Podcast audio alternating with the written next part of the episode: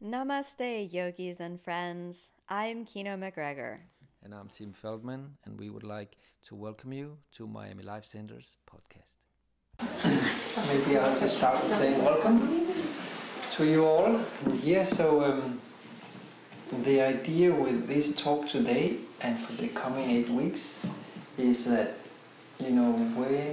How many of you practice yoga? Oh, everybody. We think we. Yeah. So, um, so when you go to your local yoga teacher, your local, your local yoga shala, and then we talk about yoga as this big spiritual thing, and the next thing you do is your teacher only talks about where you put your legs. You know, are you putting them behind your head? Are you putting them up here? Are you putting them underneath here and stuff like that? So sometimes um, the practice of yoga becomes so focused on the body. And the idea is that we are more than the body, that we want to like somewhat surpass the body.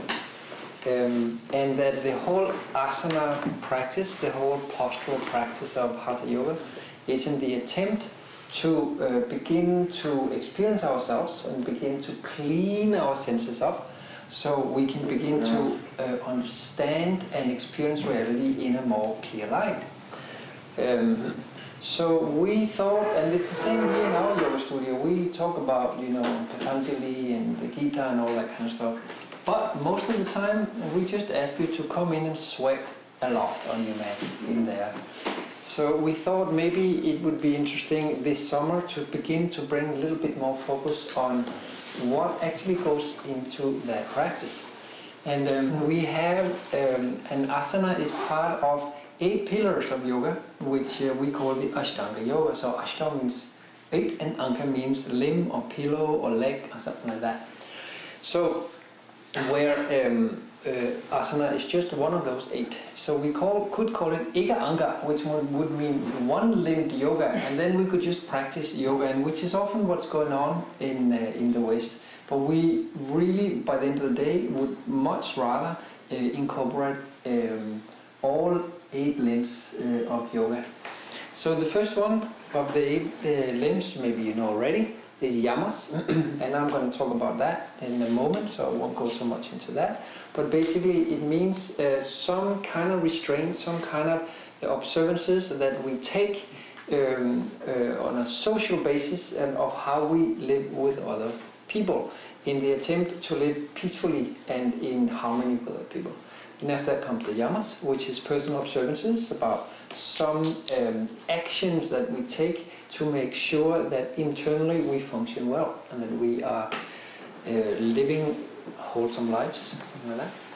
And then um, after that comes asana. And asana is the attempt, is a, a tool with which we can begin to clean ourselves up, purify ourselves, as we say in yoga. So the yamas and the yamas naturally begins to grow in us. After that comes um, pranayama, which is also such a practice, which is a, another tapas. We call it a tapas, a discipline. And asana is one type of tapas, and pranayama is another type of ta- tapas, another type of discipline. So the asana practice would be one that is a little more simple, a little bit more tangible, but also one that is a little bit less efficient. And pra- pranayama is uh, breathing exercises is an example of another type of discipline which is more subtle, more difficult, requires more commitment and more time, but by the end of the day is a sharper tool, something that we can get further on with. After these limbs comes pratyahara. Pratyahara means to withdraw the senses, to move our senses away from all the interesting things out there, like South Beach and Ocean Drive, and um, you know all the Bentleys that drives around, you know, and Whole Foods new buffet, you know, all that kind of stuff. All the people with very little clothes on that's walking around here, you know, starting to be a little bit less interested in that, and starting to move the our interest, starting to move our focus and our passion um, into something else which is more internal. Be- beginning to find less support within ourselves for these desires that goes outwards and begin to cultivate the desires within ourselves that turns our senses a little bit more in towards looking at what's going on inside, both uh, mentally, emotionally, and spiritually. And when these five limbs are practiced well, then we say, then we come to the internal three last limbs of the uh, eight limb path, which is Dharana, Dhyana, and Samadhi. And Dharana means concentration. So, when there is a discipline, when there is an ethical uh, relationship with other people, a peaceful relationship with other people, when we are starting to take on observances so we can live in peace with ourselves also, um, and when, that when we are beginning to establish a, um, a living where we are less concerned with what other people think of us and all the desires on the outside, then concentration can start to happen. When all that is together, then we can begin to focus our mind on one thing. Before that, it's very difficult. We get distracted all the time. So then we're in the first um, of the last uh, internal limbs, which is called dharana. And dharana means just that concentration, how to hold the mind in one place from one moment to the next moment, to the next moment, to the next moment, without losing the object of concentration. So if I can hold my mind on this bottle of water now, and still now, and still now, we call that concentration. If I have my concentration on this bottle of water now, but now on the phone, and now on your t-shirt, now this is not possible to learn anything if I have that kind of mind. Does that make sense? Mm-hmm. Then suddenly I'm just like everywhere at all times. But to be able to have that kind of mind, I need to be a little bit less interested in all that stuff out there. I need to be interested in what happens between me and the object.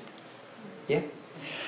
When that starts to work, when that concentration starts to be possible for, my, for me, when I start to be able to hold my mind in one place from one moment to the, to the, to the other, then we have the possibility to begin to find deeper levels of concentration. So we become, we start to not only con- uh, not only do like uh, active concentration on an object, but we start to kind of get a little bit immersed in that object. We get so interested in it that becomes such an absorption of the moment, so we begin to forget ourselves.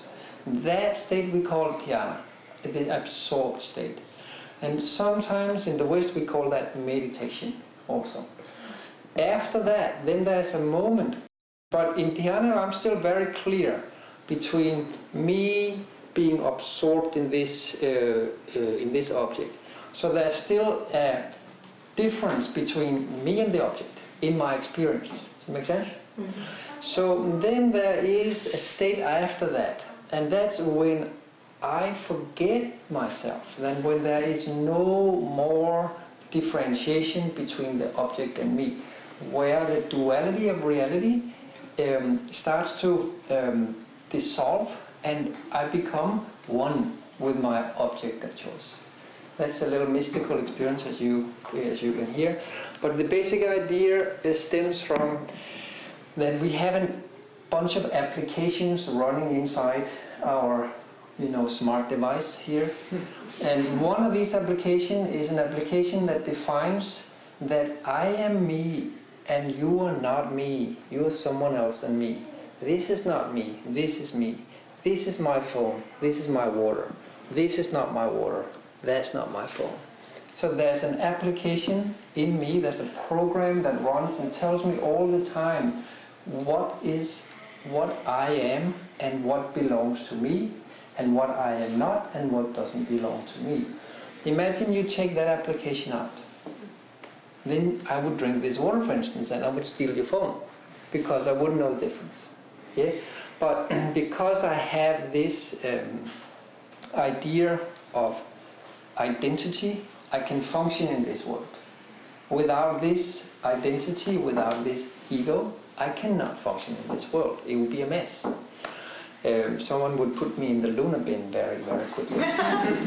So, but on a deeper state of existence, we do not need that application. It's good for nothing and it keeps us isolated from reality and from everything else. So there is a place in a meditative state where we begin, where it's possible that this application of I-ness dissolves and disappears. And when that happens, there's peace with everything because there is no difference between one and the other. Therefore, there is no friction, therefore, there's no conflict.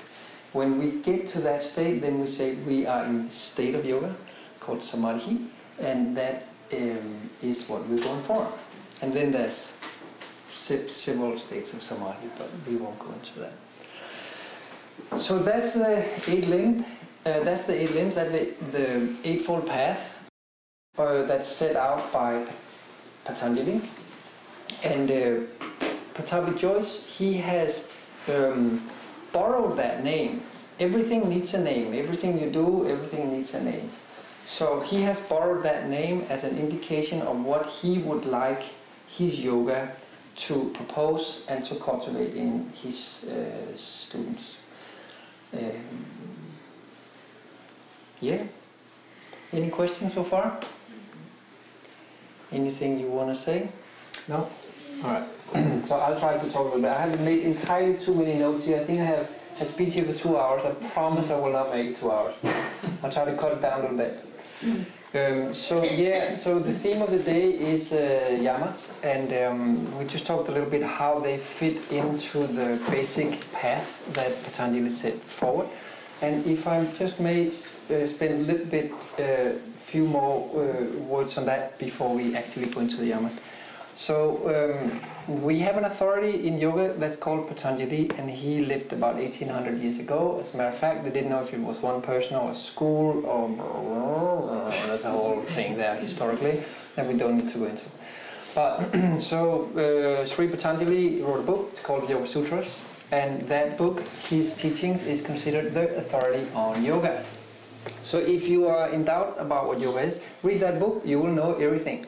um, at least in your head. Now there's a second authority on yoga and that would be um, Krishna talking to Arjuna in the book called the Bhagavad Gita. And there's a little, there's some little changes like similarity and um, opposites in the two uh, kinds of teachings. In general, you can see it as the Gita is a much kinder way of yoga and the Yoga Sutras is like like the mathematicians type of yoga for the renounce for the renunciate. Um, today we will talk about it a little bit from primarily from Patanjali because Patanjali is the one who sets forth the eight-limbed path as an attempt for us to um, uh, to uh, leave the state of pain and suffering that we are living within.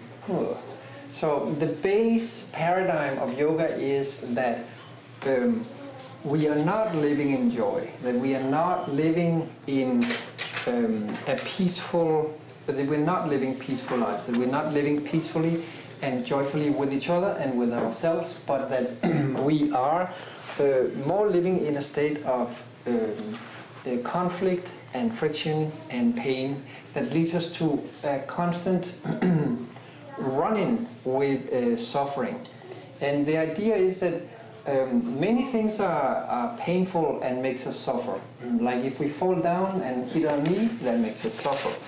Um, but even um, events that are seemingly positive has suffering in the end. Like for instance, I fall every morning. I fall in love with um, Patricia, and every afternoon, and she smiles very much, so I get so happy. But every afternoon she smiles also to somebody else. So instantly I get really jealous, and I get like all kind of trouble like that.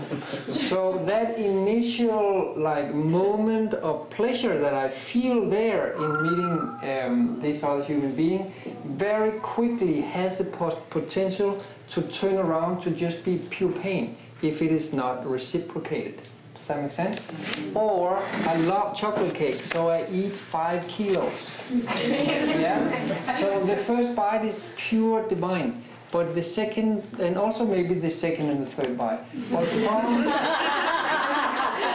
from there, some problem starts to happen. And after the 5 kg of chocolate cake, I start to have uh, trouble doing anything for the rest of the day. So the idea is that, um, that even the in, innate um, events that we consider positive, pain is there. Pain is there and often the result of it. Yeah. So what um, what uh, Patanjali sets out to do is to try to suggest um, a paradigm where we minimize our pain, where we begin to uh, live by uh, a paradigm where pain is not constantly produced and relived and coming at us. Yeah? Because the idea is that it's not necessary. We do not need to meet all this pain. There is a place where um, we can live uh, more peacefully, basically, with ourselves and with other people. But to get to that, we need to. Um, that place is called Chitta Prasadana, which means Chitta means mind, and Prasad means peacefulness, so, and Dana means to give. So that we need to live in Chitta Prasadana, we need to live in a peaceful state of mind, a state of mind where peace uh, happens. But to get to that place, um, we live in that place because um, oh, we don't want to get into that today, it takes too long. But what we want to do is to get into the Chitta Prasadana, we need to find Chitta Ashuddhi, and Ashuddhi means purification or cleansing. So to get to that state of Chitta Prasadana, we need to begin to clean up our act. We need to begin to, first of all, um, uh, clean up our senses, our eyes, our ears, um, our uh, ability to taste and hear and smell and uh, how we sense and all that. The reason is this according to yoga, our senses are clogged up. We cannot use them the way they're supposed to use. So we go around in a haze where our five senses are kind of in a haze, so we don't taste what we taste, we don't see what we see. Everything is kept away from us. So that means that what we see is no longer reality. And because of that, one of the reasons, because of that, we begin to live in a state of suffering because we're constantly in conflict with reality. Making sense? So, do you need to believe this? Absolutely not. Does Patanjali believe this? Absolutely so. Are you interested in what yoga actually is about? Well, this is what the paradigm actually is. A little introduction. If you want to go further into that, you know, there's lots of books that, that uh, you can read. So my job today is to do that. It's just to present you what the paradigm is about. I'm not trying to sell you anything. Yeah? Okay. um, so let's see. So what we're trying to do is we are trying to clean out these senses. And by the way, the mind is considered the sixth sense in yoga. The mind, uh, because it is um, the the mind is what is observing and understanding and in contact with what goes on with all the stimuli that we get inside. How we react to all that. That's what the mind is. So the mind also needs to be cleaned up because the mind has all these dirty spots in there. For instance, it's you know, I get angry, I get greedy, I get full of desires. There's things that I want, there's things that I don't want. I get jealous, I get envious. There's all these things in there. So those are considered um, seeds that we all have, no matter how long time you've been doing your asana practice, no matter how long time you've been living, we still have those seeds. But we're trying to clean them up and we're trying to get so conscious about them so they don't constantly get in our way. Every time we meet that same situation again, I get angry or I get envious or I get something, something. Yeah? So we're trying to become um, so clean in our mind and in our senses so we can live in ways where all our inefficient patterns doesn't get in our way. Yeah. So yoga, by the at the end of it, is trying to repattern us. So our mind and our body and our speech and all that, and that we no longer keep grabbing on to inefficient actions and inefficient thoughts and inefficient uh, patterning in general um, uh, that takes us away from living happy, non-friction, joyful lives. Yeah? Okay, let's see what else I wrote down down here. Um, yeah.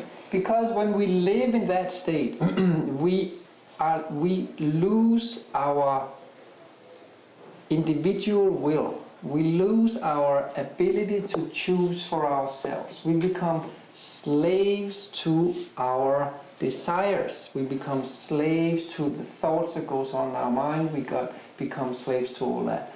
And as long as we are living in that state, Patanjali says, well, if you're a slave, you're not free. So as long as you live in that state, you are no not free. So the whole paradigm is to move us from suffering to liberation, to a state where we have a freedom to choose what we want in our life, rather than just react spontaneously or even before spontaneously, just like just like there's no conscious choice of our reaction patterns. We see chocolate cake, we eat. We see Patricia, we jump on top of her. You know, you know, and so forth. Yeah. So we're trying to get out of that kind, that kind of um, of living. How are you doing? Are you okay? Very good. Okay. Thanks for asking. What? Yeah, it's just like a lot of information, right? It's like, Whoa, what do you mean I'm a slave? What do you mean I'm not free? What do you mean I'm clocked up? You know, it's like, but that's kind of where we come from. Okay. Um, so, but what Patanjali says is that there is something underneath that. There's another person inside, underneath all these not so noble features that uh, that we all have, and we want to try to get in touch with that guy. We want to get in and in touch with that person that is a much more noble person, that is a much more wise person, much more intelligent person, much more um, uh, one that has just aptitudes in body and mind and heart uh, to a much further degree than the one that we usually identify ourselves with. And for that, uh, Patanjali he proposes the eightfold path, the Ashtanga Yoga um, methodology to of moving us from suffering and into uh, moksha, into liberation. Yeah. So that path is about cleaning, and that, and as you know, cleaning is not fun. So if you go home and clean, you clean, and afterwards it's super nice. Sometimes, you know, if you are a really noble person, you can get into a um, positive state of mind while you're cleaning. Oh, have you heard about that? so, um, and we are of course doing it because when the house is clean, when our teeth is clean, when our clothes is clean, when our body is clean, it feels awesome after, and it feels like we've taken some burden off. So we are uh, going into that. Now the reason I'm talking about that is not only of often so much fun, is because this eightfold path is called the path of taking it easy? No, the path of effort. Yeah, so to go on this path, to move ourselves out of the rut and into the light, that is considered effortful. You must be doing something. You cannot just sit at home eating chocolate cake and wait for it to happen. It's not going to happen. Yeah, so that's not completely true. There are instances, like every fifth million year, something, someone just happened to hit samadhi all by themselves with no effort at all. But for the rest of us, we kind of need to do a little bit of work. They say, yoga says, it's possible to hit enlightenment, it's possible to hit that place of freedom and that liberation without all this effort. just doesn't happen very often. yeah? So, um, if you want to take the chance that it's gonna be you, then you can just sit at home and eat chocolate cake. That's all fine. But if you're not quite sure that it's gonna be you that win that lottery, then there's something you can do. And if you want to do something about it, then that's where he sets out on the Eightfold Path, on the Ashtanga Yoga path. Yeah? Okay. Now, so, yamas means rules, means restraints, means restriction, means something that you choose to do, and very much something that you choose not to do.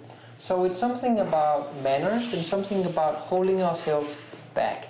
And the idea is that if we don't, society as a whole, or just our relationships to other people, is gonna get completely messed up. And as a matter of fact, it's not gonna even be possible to have any relationship with anybody for very long. Um, so, and it's about training ourselves, cultivating within ourselves a seed that where we want to act in these particular ways. But that comes little by little. That doesn't come from the beginning, and this is why we say it's restraints.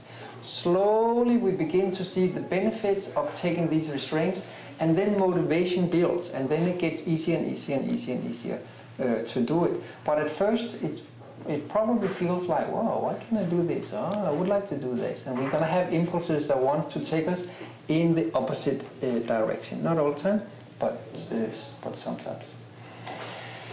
Um, okay, so there are five yamas, there's five restraints, five restrictions, and uh, they are called in Sanskrit, they're called uh, ahimsa, satya, uh, asteya, brahmacharya, and aparigraha.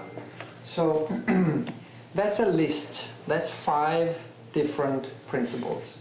And um, the first principle uh, on this list, ahimsa, is the most important.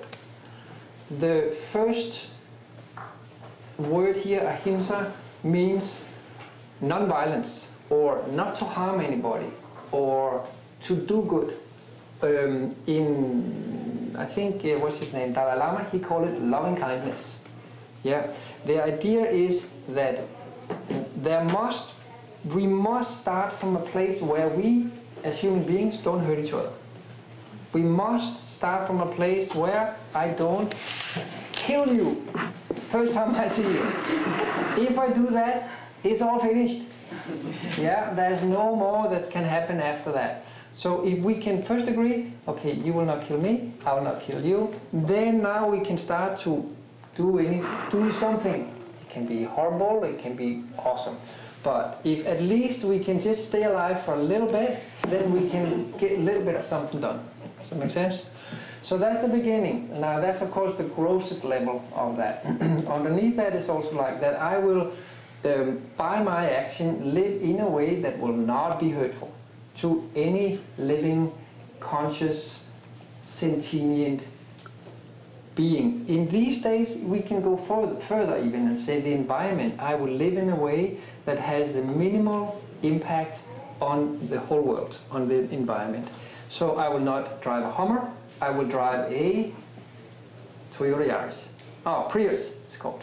Something like that. That's even, now we are going into like ahimsa towards the environment in this way. I will recycle my um, plastic bottles. That's also a little good, right? Next one is I will not use plastic bottles. That's always another level. But um, so ahimsa, we often talk about it in relation to um, uh, other living um, sentient beings. So, um, for instance, in yoga, one of the things that's very important in yoga is that the way we feed ourselves. That because I'm hungry, I will not kill you. But it's like, oh, you look delicious. I'm going to try to eat you. Yeah. So that happens between human beings, but also between human beings and other living uh, creatures, such as animals. So we say vegetarian is important. The first step is don't kill anybody because you're hungry. You don't need to. There's chocolate cake. Yeah. and other such things where you don't need to um, to be violent uh, to do that. Um, so this uh, himsa means uh, to harm and to hurt, and ahimsa means to not do that. Um, so this is the highest vow. This is the highest consciousness according to uh, yoga. This is the highest level of relating to anybody. This uh, ahimsa principle is very important. Um, and that has to be by action, by word, and by thought, ideally. Yeah? Um, if we live like that, it brings happiness to everyone. Because everyone can live peacefully because I'm not out to get anybody. I'm not out to try to in any way harm, hurt, or cheat anybody. Make sense? Very, very nice principle. Um, now there is an exception, and that is um, scriptures say that there are moments where we are allowed to do actions that is seemingly hurtful, and it is very logical. For instance, if I'm a surgeon and you broke your leg or something, then I'm gonna need to have to cut open. I'm gonna have to stick a knife in you and cut your flesh open to get the two bones together. And then I'm going to have to put nails in you. And then I have to close you up again and put you in a cast that doesn't feel comfortable for a long time. Now, but that is all in the intention of bettering for you, of healing and health. Does that make sense? So that would be such an exception. There's not a lot of those exceptions. Yeah? Um, is this where the teachings on what's become known as idiot compassion come from? I'm I'm not familiar with the word. I know idiot and compassion, but I don't know the combination of the two. So, um, you know what compassion is, of course, and then idiot compassion is when we're actually serving ourselves when we think we're giving service to someone else. So, as an example, your five-year-old is hungry, Yeah. wants M&Ms. It's 6 p.m. right before dinner. Yeah. Idiot compassion would be giving them him or her M&Ms. Mm-hmm. True compassion would be giving them carrots. Mm-hmm. Might be a little bit of a struggle there, but that's what they really need, not Yeah. just what they want. So it's giving them what they want, not what they need. Yeah. Or said differently, I understand. someone, huh? I understand. It's holding people accountable. Yeah, and it's also like by the end of the day to give a kid a bunch of chemicals disguised in chocolate is probably not very healthy for him. Right. So that would, in principle, not be ahimsa. That would be hurtful to him. If he gets it now and then, you know, ah, it's okay, right? But maybe not at five o'clock right before dinner. Like maybe it's better to find a better uh, time to do that. So this would like is a good example of what um, is um, just running around corners with yourself and that that person. It is much better idea, as you say, to give him carrots. All right, let's see. Um, oh, also another example of um, where it's okay uh, to do an act which is seemingly hurtful is a yoga teacher pushing on your back to try to help you get deeper into the asana, right? So your hamstrings are only this long, your, your yoga teacher would like them to be this long. So before that happens, you know, he can come over and help you a little bit, you know, with pushing very sternly on your back every day 6 a.m. for a long time until your hamstrings are as long as he wants them to be. You know. Why? Because by the end of the day we think that you're going to like live a more joyful free life with your hamstrings at this long. so that's also okay. Or Or the other way around. Ah. Or the other way around. Or not There's pushing a at all. student who wants you to push them and, and you're seeing that it's not uh, beneficial to the student. Yes. And then you restrain and the student is upset because they want you to.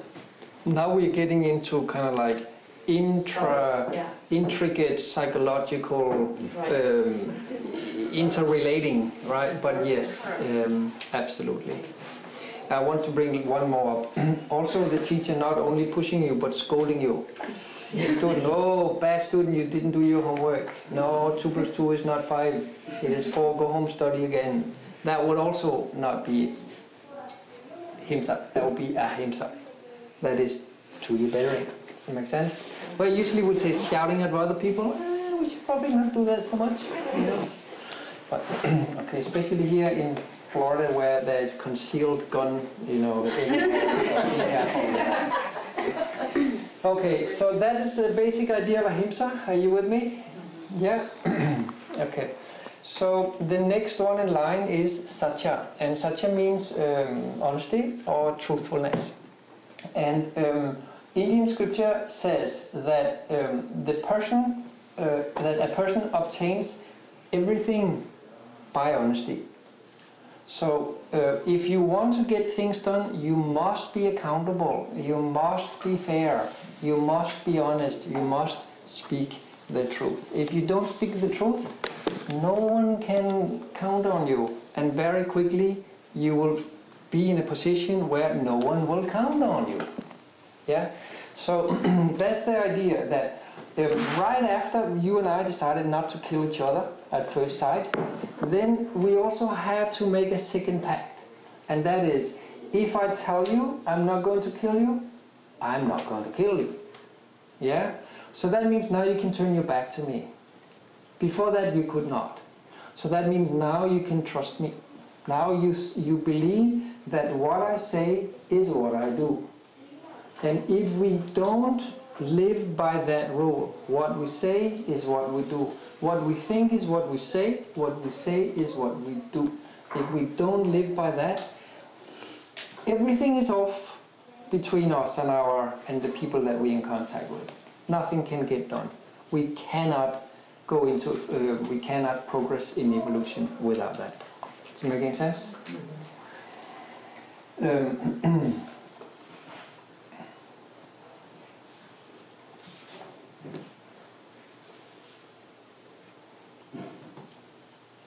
And usually, when we don't do that, it's because there is an inclin- in- inclination to say something which is different than we think in the attempt to get something that we want.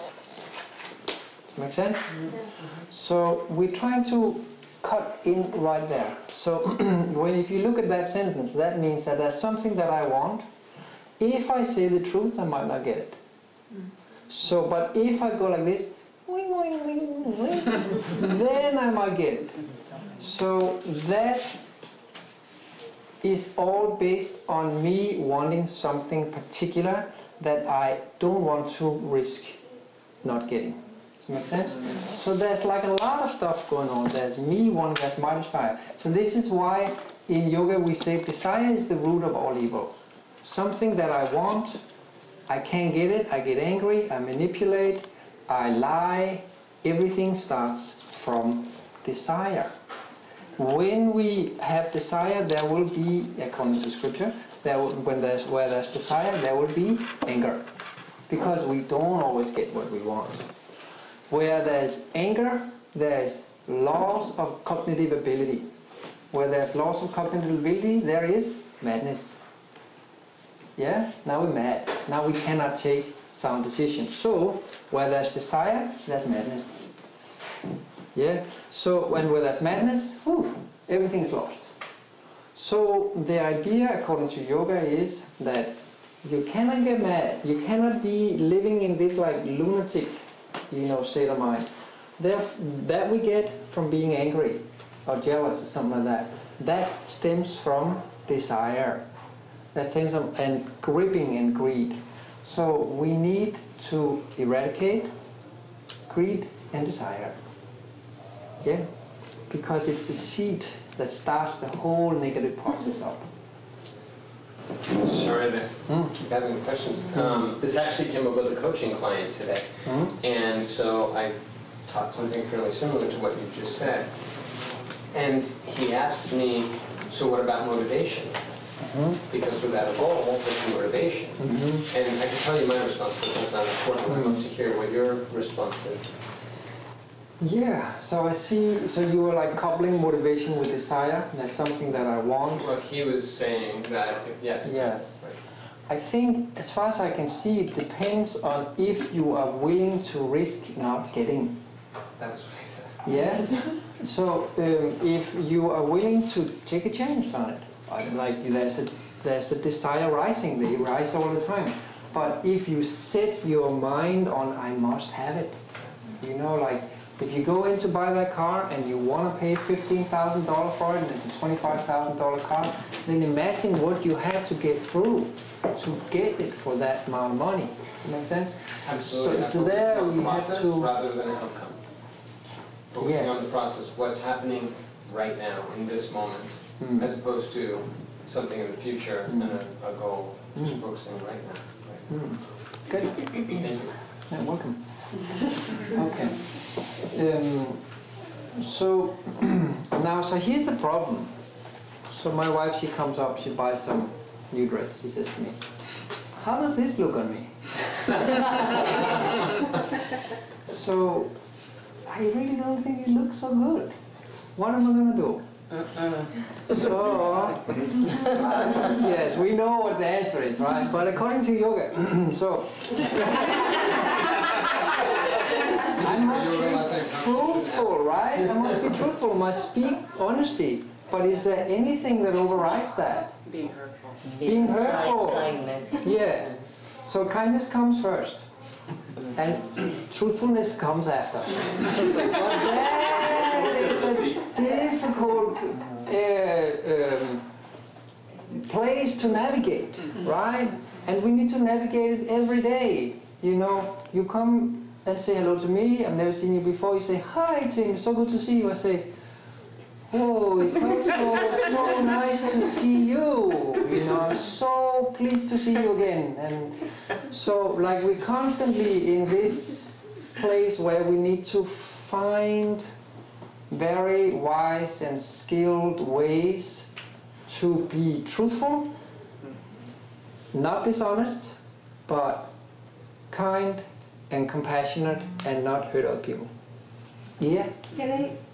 Yes. It's um, in the 12 steps of the Alcoholics, Alcoholics Anonymous. Yeah?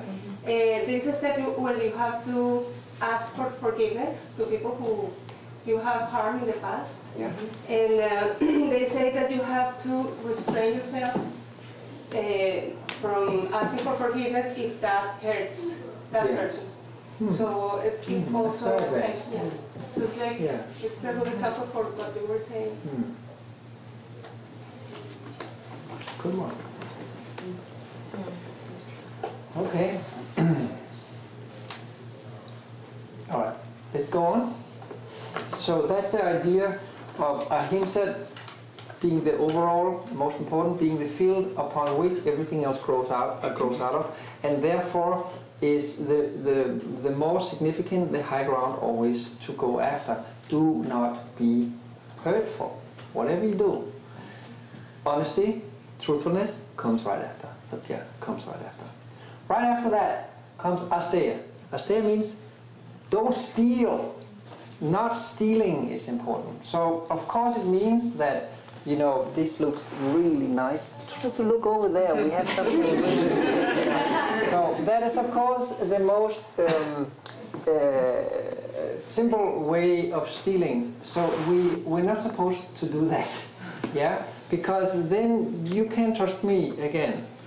Yeah, now maybe you trust that I don't kill you, but like I'm gonna take all your belongings. You know that doesn't work. But that is in, in action, that is also in word. So that means, for instance, I am supposed to sit and talk up here today. So if you want to tell some great stories from your childhood right now, that would be stealing my moment. Does that make sense? And it would, in this case, be stealing from everybody. Because the contract here is clear, I'm supposed to talk, that means I can't talk, then the rules are off, something like that. So it would mean that to kind of take someone else's space in a, oh, what is the classic one? You know, you cannot outshine the bride. Sad brown. right? You can't have shad brown. So you go to the wedding, you cannot wear white. Right? And that's like a whole set of rules like that, right? So that would be stealing. so yeah, you cannot do. Yeah.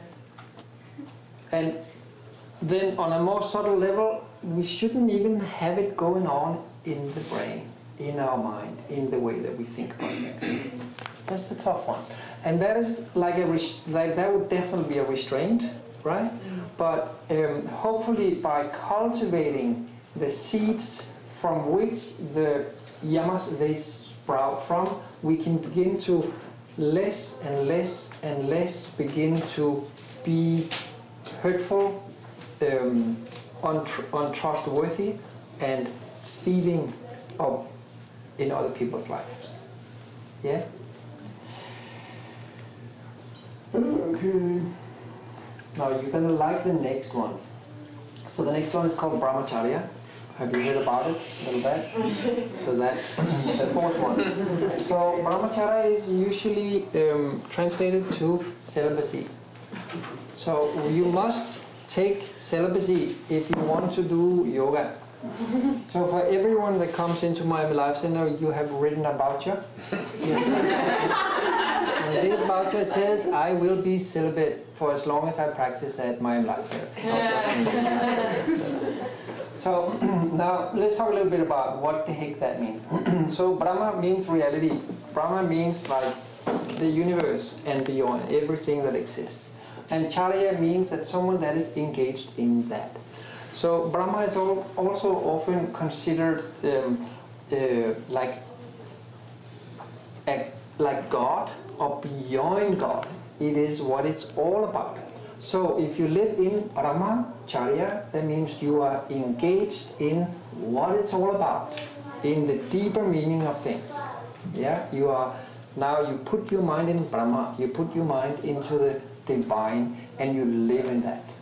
Now, such a person that lives from that kind of um, paradigm, he will automatically begin to be less interested in having hot sex with everybody that he sees on South Beach all the time. Does that make sense? Like slowly there's going to be some kind of pulling back of that. It just starts to be sl- slightly less interesting to live that life of the flesh. Yeah? Um, so by the end of the day, it means that. So when we look at it like this, brahmacharya is no longer the cause, but the effect of the way that we live. And again, that has to do with how we cultivate our lives, how we choose to go about things, what we engage ourselves in, what we allow ourselves to get fired up about all the time.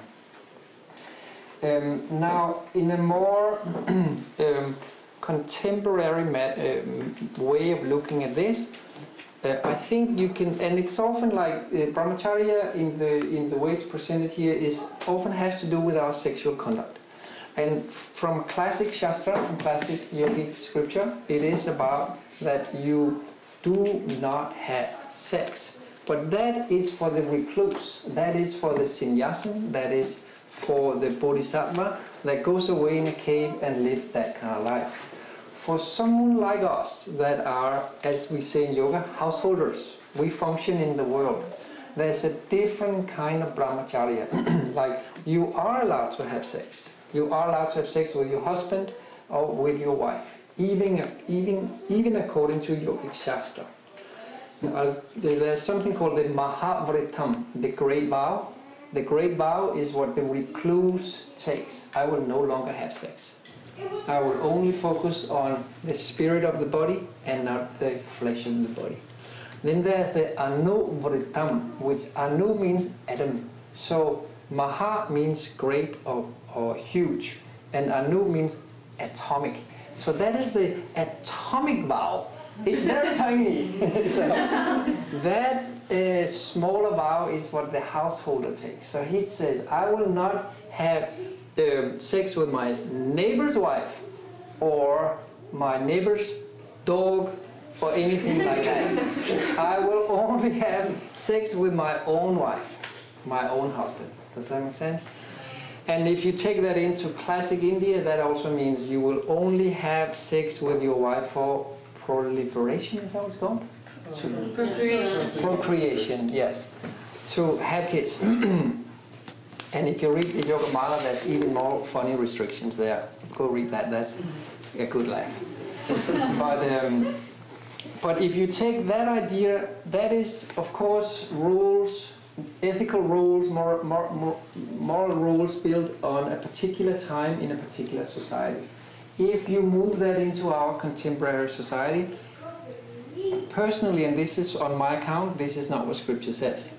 I would say that ethical sexual conduct in our part of the world might have more to do with consensual agreement about a sexual act. But that is the most liberal interpretation that you will get. Yeah? So you can have sex with all the boys and girls in South Beach if you want, if they want. And if they don't want, then you can't. And if you don't want, also then you don't need. But, yeah? Do you know what I mean? Yeah. So, but that's on my account. I'm just like throwing it out there as a possibility. That's all. It's not scripture. okay. Finally, um,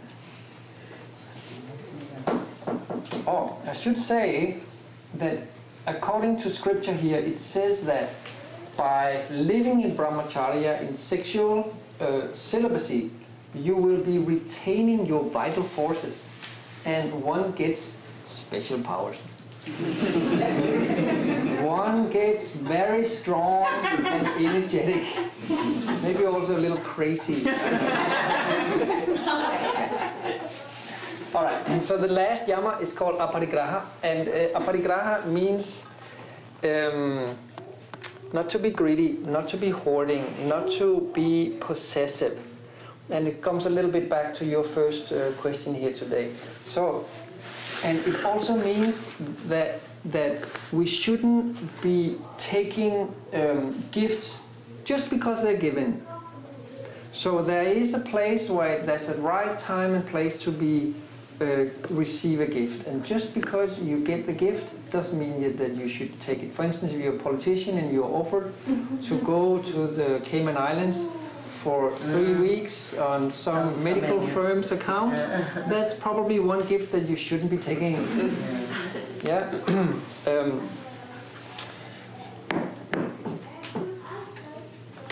it has a lot to this idea that we talk about as non-attachment, and it has to do with that we allow ourselves to create a little space between what we want and what we do, our desires, our needs, and so forth. That we they will come up. So, for instance, at the moment, this phone is so slow because Apple has put some bug in it. So because they want me to buy a new one, so it is. Um, Monica, she just mentioned earlier today, she said, How can you function with that? And I'm not sure, I'm trying to be very yogic about this phone. So, uh, but um, my instant desire is to go out and buy an iPhone X, so iPhone 10, because that would solve all my uh, neurotic problems, I'm sure. but I'm trying to put a little bit distance between this, you know, desire to have a super fast phone and um, then this phone uh, in between. Uh, uh, just because by the end of the day, my need is not so essential.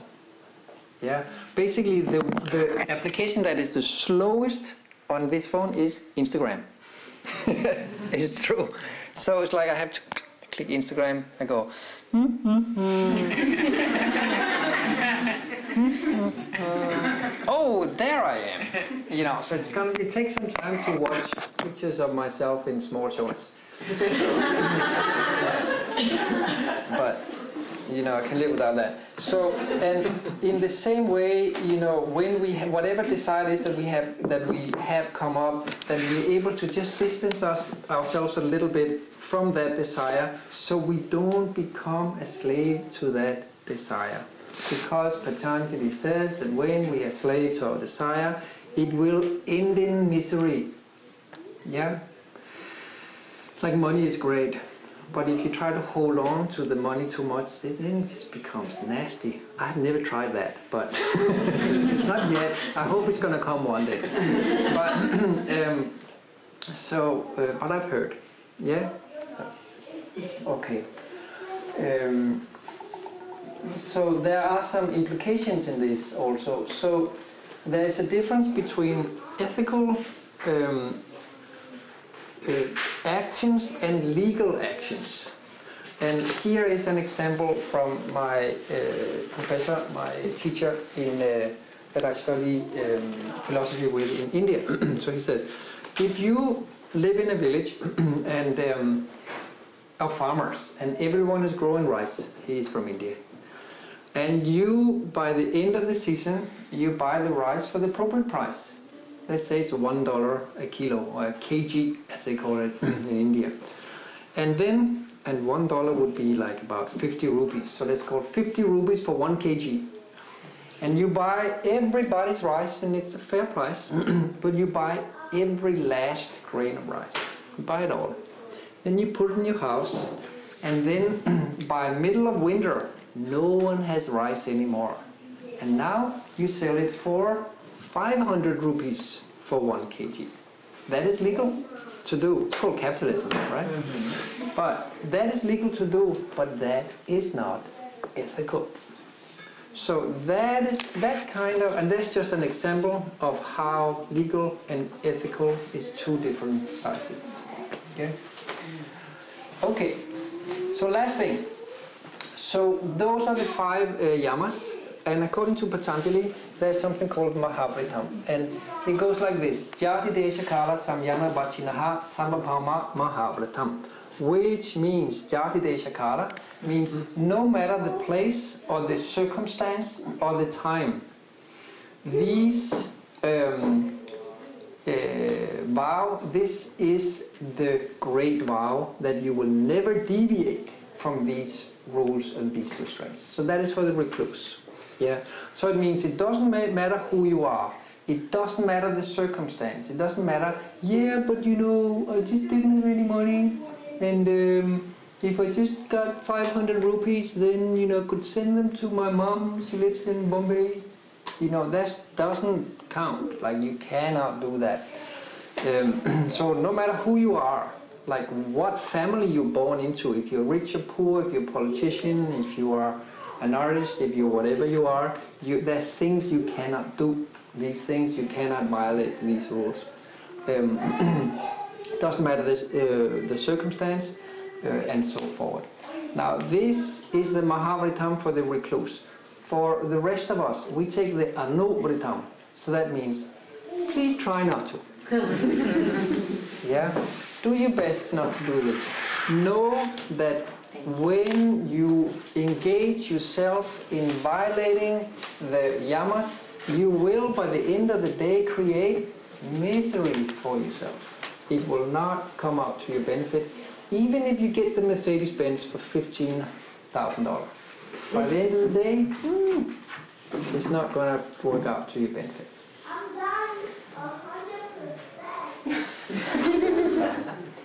Okay, um, I think I will rest my case with this. I hope you got a little bit of idea about the, what the yamas are. And again, you can see this is some sizable forces that we are asking you to uh, incorporate in your life.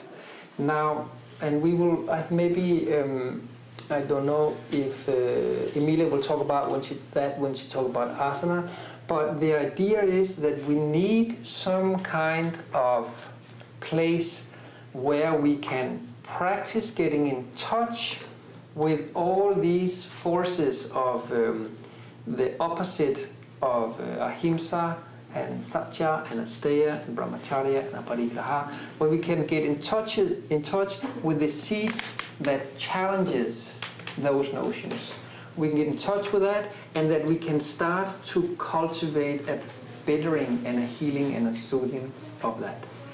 And that place is your practice. That is why we call the practice tapas. That is why we call it the action that can lead to positive transformation. And this is why we're not just practicing because it's fun, yeah, and because my belly gets flat and uh, I'm doing weird stuff. I can handstands I can put on Instagram. This is a place we go to cultivate deep purification of our mind, of our body, of our senses, of our soul, maybe something like that. Can you cleanse the soul? Hmm. Yeah, that's what practice is about. okay, it is now 17 minutes past uh, 7, and I thought I would be talking for half an hour, but uh, I didn't. Um, is there any questions before we go home?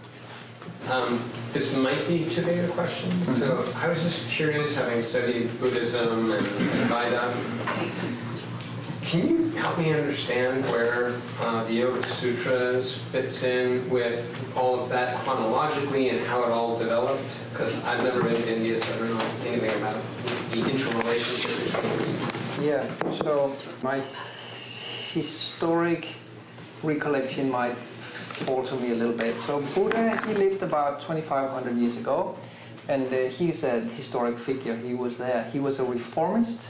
He came into India at a place, at a time, where the Brahmins, they were sitting on top of the power, and they were the advisories to the king. And there was a huge monarchy, and there was many kingdoms in, uh, in India. So we had the aristocracy and the Brahmins that was in control of society. And according to them, you could only study these yogic scriptures and this liberation if you were a Brahmin or if you're an aristocrat, because then you can pay. So at this time, um, my understanding is, and I'm, it might, this might be wrong, but that's where Buddha he came out and he said, that is not the case. Liberation is for everybody everyone can purify themselves, everyone can lead more happy lives. But we need to enter a situation, uh, uh, uh, a pact between us, which is more healthy. And in um, in Buddhism, they also have the Eightfold Path, and it is very much like what we got here Yeah. with uh, Patanjali. So at that time, yoga already existed. Yoga um, comes out. The, as a matter of fact, this like yoga is a um, lakshana word, which means a loose word that you can use in many different ways. So you can talk about yoga as being the state of no suffering, samadhi. That is like the most technical definition. You can also talk about yoga as being a place of where goodness happens in general. Or you can talk about yoga, for instance, as the basis of all life. So there's different ways of you know working with that uh, word. So for instance, in the Vedas, you would say that they are built on yoga. It's all about yoga and how things uh, how things work in the society. So the information was already there, And like 5,000 years from, from now, right? So Yeah. 2,500 years before Buddha, is right? well, you know, they say the Vedas are beginningless. Because it's not like the information, like someone came up, oh, it's not like someone invented the wheel. It's like the information is universal and um, surpasses time. It is just that someone has been ordained with that thought, with like putting it into thought. Like it exists, it becomes thought through one person, he speak it out. That doesn't mean that that's when it stops. It just means that now the word has been uttered. Does it make sense? Now it manifests. So, and then uh, during this time with the Buddha, there was a lot of conversation, a lot of debate between the Brahmins who was opposing um, his uh, his teachings, and the Brahmins is the Vedantins that you are referring to when you say Advaita, Advaita Vedanta, as, and so Vedanta is. Uh, Veda is the scriptures, and Anta means after. So Vedanta means after the Vedas, and that's where the Upanishads comes in. Maybe you heard about Upanishads. So that is knowledge that is very much based on the Vedas and the Upanishads uh, together. Um, and these guys, they are called the Vedantins. They come from Vedanta. And there's two kinds. There is uh, uh, the Advaita and the Dvaita Vedantin. So there is the Vedantin that believes that everything is one, and there is the Vedantins that believe that um, duality is a fact. Both uh, is, uh, is there. So they were very much arguing with Buddha. and this guy, Shankara, he's a Vedantin. He's one of the most famous one. And his claim to fame is that he ch- chased the Buddha out of India. so we have Buddha sitting over there, by the way, also. But um, so by their debate that he won the argumentation and that the southern India particularly, they took to his teachings and not to his teachings. And in the north of India and beyond, they took to his teachings more and his teachings less. Does that make sense? Yeah. Did I answer your question? Um, so, so when we think about yoga and the eightfold Mm. path as opposed to Oh, Patanjali, what does Patanjali Yeah, fit in? exactly. Yes. So Patanjali, he comes later. So Patanjali, he is uh, a guy who comes in and says, Wow, look at all this yoga information. That is so confusing. Let me put it into a little leaflet that everyone can understand and practice. So he comes in to create a methodology and uh, drawing upon all the yogic traditions. And then he writes this book called the Yoga Sutras that has four chapters. Chapter number one, Samadhipada, what is yoga? Uh, chapter number two, Sadhanapada, how do you practice it? Chapter number three, Vibhutipada, um, what is the benefits? Chapter number four, Kaivalyapada, um, where does it all lead to? So that is what he's, um, So basically, he took what everybody else had done and created a little handbook. yep, Got it. That's Bruce his Lee. claim to fame. Bruce Lee yoga. And Bruce Lee yoga, yes. And it's not particularly, say, with or against, if you will, say the Vedantins or Buddhism. It's Very much just drawing on everything. Very much not. Except Buddhism, he he arguments against Buddha, and the f- the fourth um, chapter in the Yoga Sutras is often considered a refute, refuting, refuting, Refutation. refutation of the Buddhist um, idea uh, of where it all leads to. But we are in very esoteric knowledge, and all the way up to here, they agree very much. But Buddha didn't believe in a god, and with the, the, in Vedanta there is a god, and in uh, Patanjali there is a god if you want. He- so the yogic darshana, the yogic view is very pragmatic, very practical. It is trying, it is taking all the different information, looking at it under a looking glass and saying, what seems to work? And he comes out at the other end and says, there are two paths. There's the path of surrender, which is surrender yourself to God, and this is where it says one out of a million or one out of five million just like elevates by himself, like Jesus or the Buddha or something like that. And then the rest of us, we have to walk the path of effort. So, so, um, so therefore, uh, Patanjali is considered a theistic uh, philosophy because it operates with a Godhead, the possibility of a Godhead. Uh, it is also said that they don't know yet if um, Patanjali was a person or a Yes. group of people Yes. or a school that Yes, like uh, elaborate this the system. yes. And uh, the sutras, sutra means um, thread. So it's because of the way it was it was taught. It was very clear very concise. Um, Instead of 84,000. yeah, exactly. And so the, the teachings are like very concise in 169 sutras. 96. 96, 96 96. yeah. Seems a. Same numbers, just swap them around.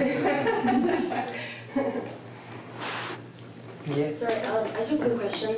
So I know that asana is the third of the eight limbs, and Yeah. it's yamas and the niyamas come first. So Yeah. technically, are you supposed to master the yamas and the niyamas before you begin your asana practice? No. You, no? Okay. No, so the yamas and yamas is kind of what it's all about. So, but so what we are trying to do is we are trying to get our to wrap our head and our existence around those, and for that we need a tool and modality to be able to do that. That's where asana and pranayama comes in. So we use the asana to begin to clean ourselves up, so we can begin to have these noble principles begin to surface with, within us. And without that tool, it is considered pretty much impossible to live by the yamas and the niyamas. Um, just a question on the, I think it's the first, uh, on non-violence Yeah. and how, um, how they view um, protection, self-protection, more specifically. Yeah. Because I mean, you take the, the one extreme of the, the Christian view is uh, turn the other cheek, Yeah. uh, and various, I'm sure, various religions will take Yeah. all the way along, you know, Yeah. uh, different interpretations of that. Good question. What do you do if someone comes to harm you? Um, I think this is where you have the Mahavratam and the Anuvratam. So if you are a full sannyasin, you have taken full vows on this, you will not raise your hand, even if people come to hurt you. But if you live by the householder's game, there is um, moments where you can probably argue that it's ethically acceptable to defend yourself. Or if you are, for instance, the greatest warrior in the world and you are put in place to protect the good kingdom and you are attacked, then, which is the story of Krishna and Arjuna in the Bhagavad Gita. And he has a question. Exactly. So if you're interested in that question, the Gita is a good book for you. That's actually one of, yeah, it's that view versus something like, um, uh, even going further east to um, Aikido, Mhm. which takes a very, um, a nice look at, at that sort of problem in itself. So What? just Do you know what they say? Aikido? Yeah? Yeah. Oh, um, so it's how do you, um, how do you defend yourself in the most compassionate way? So you're not actually uh, Usually, the interpretation there is that if you're coming to harm me, you're coming to violate my boundaries, I use that as, as an excuse to violate your boundaries in Mhm. return. Where actually, it's how do I still respect your boundaries, but take your energy and use it against you, And move it back to yourself. and and just to put you down to pacify you. So you're not. Sounds the right. way I kind of think of it is, imagine if you're coming to attack me holding my baby, hmm I, hurting you would hurt my baby. How do I get you down without hurting Right. that child? I understand. Yeah. And then it becomes, you know, a lot more complicated. Just very curious. Did I answer somewhat a little bit? Yeah, yeah, no, it's, it's Okay. the, um, you know, uh, where, where it is. No, it is like those are the dilemmas of living out here in society. If you live in a cave in a forest far away 2,000 years ago where there was very, very few people around, that would probably not happen very often. Maybe there would be a tiger that would come, then you would have a similar uh, situation maybe. But, The, the, the, the pacifist and the warrior, on your three examples that you suggested, they're, they're part of uh, the same, no? The pacifist is with the warrior in the same group, no? Is that correct? or The warrior can be a Do you mean that the warrior can be a pacifist if he works in the name of good? Is that what you mean? So, you had three, uh, three examples, right? Did I? I believe it was a pacifist, Yeah. uh, and a. Oh yes, you had like you have the recluse that says I will not do anything no matter what's being done to me. Yeah. Also, there's a recluse. so That's these what, that examples. would be a, that would be the full Mahavratam, you know, So sannyasin it's not, that it's not a has social structure where renounced the world. different allocations. Yeah.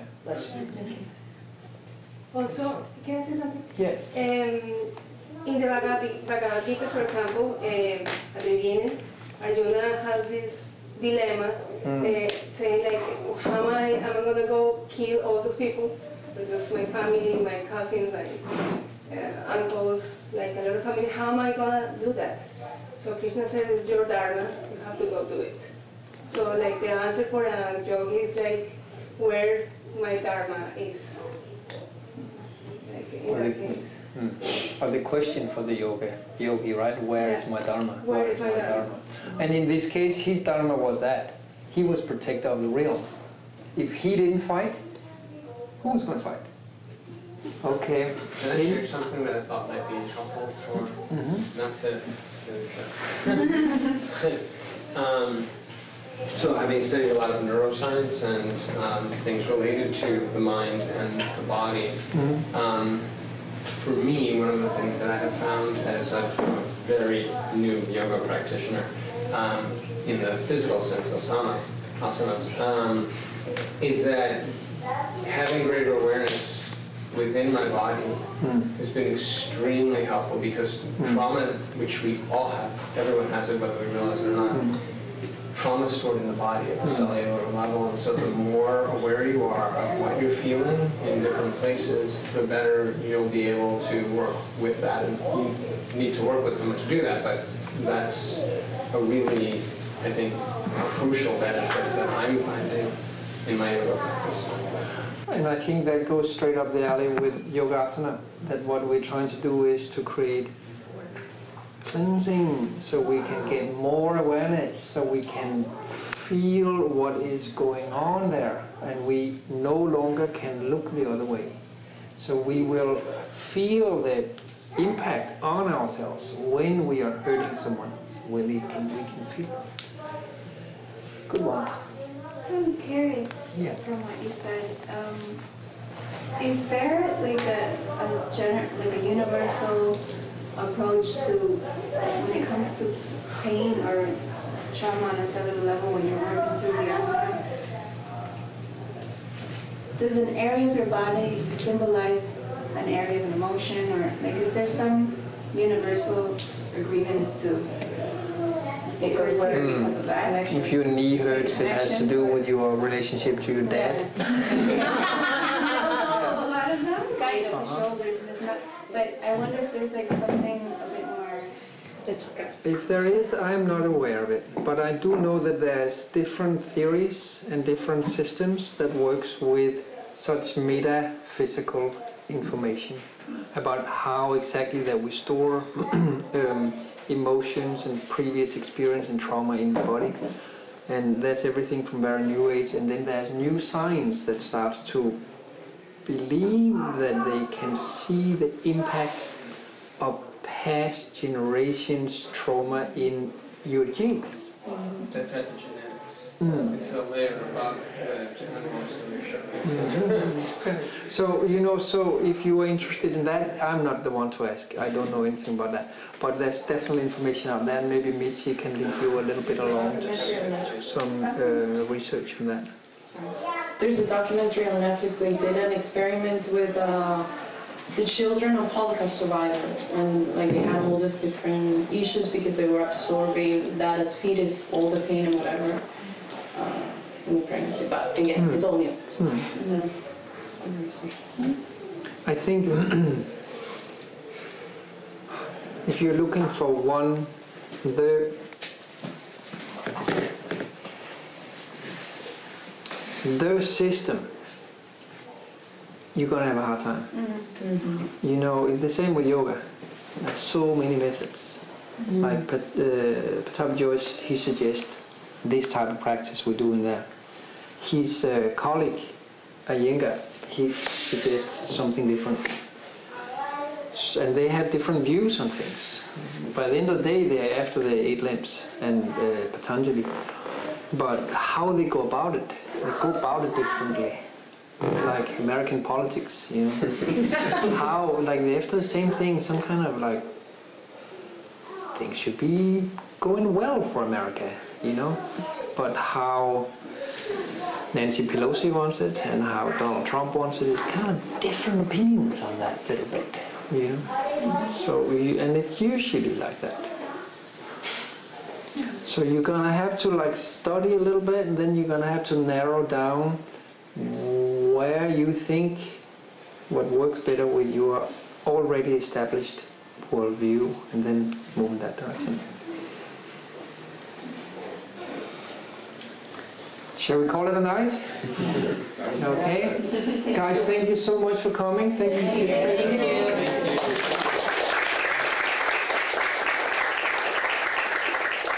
I hope you will come again next Hope you enjoyed this episode of Chat and Chai Yoga Talks from Miami Life Center. Thanks for tuning in. In our other episodes, you'll find talks on each of the limbs of Ashtanga Yoga according to Patanjali's Yoga Sutras. And come visit us. We're in the heart of South Beach in Miami. Miami Life Center is dedicated to the study of yoga and the lineage of our teachers Sri K. Pattabhi Jois and his grandson R. Sharath Jois. We have Mysore classes, guided classes, pranayama, restorative classes, and we even have workshops with world renowned teachers and community events going on all the time. Sangha, translated as community, is really important to us at MLC.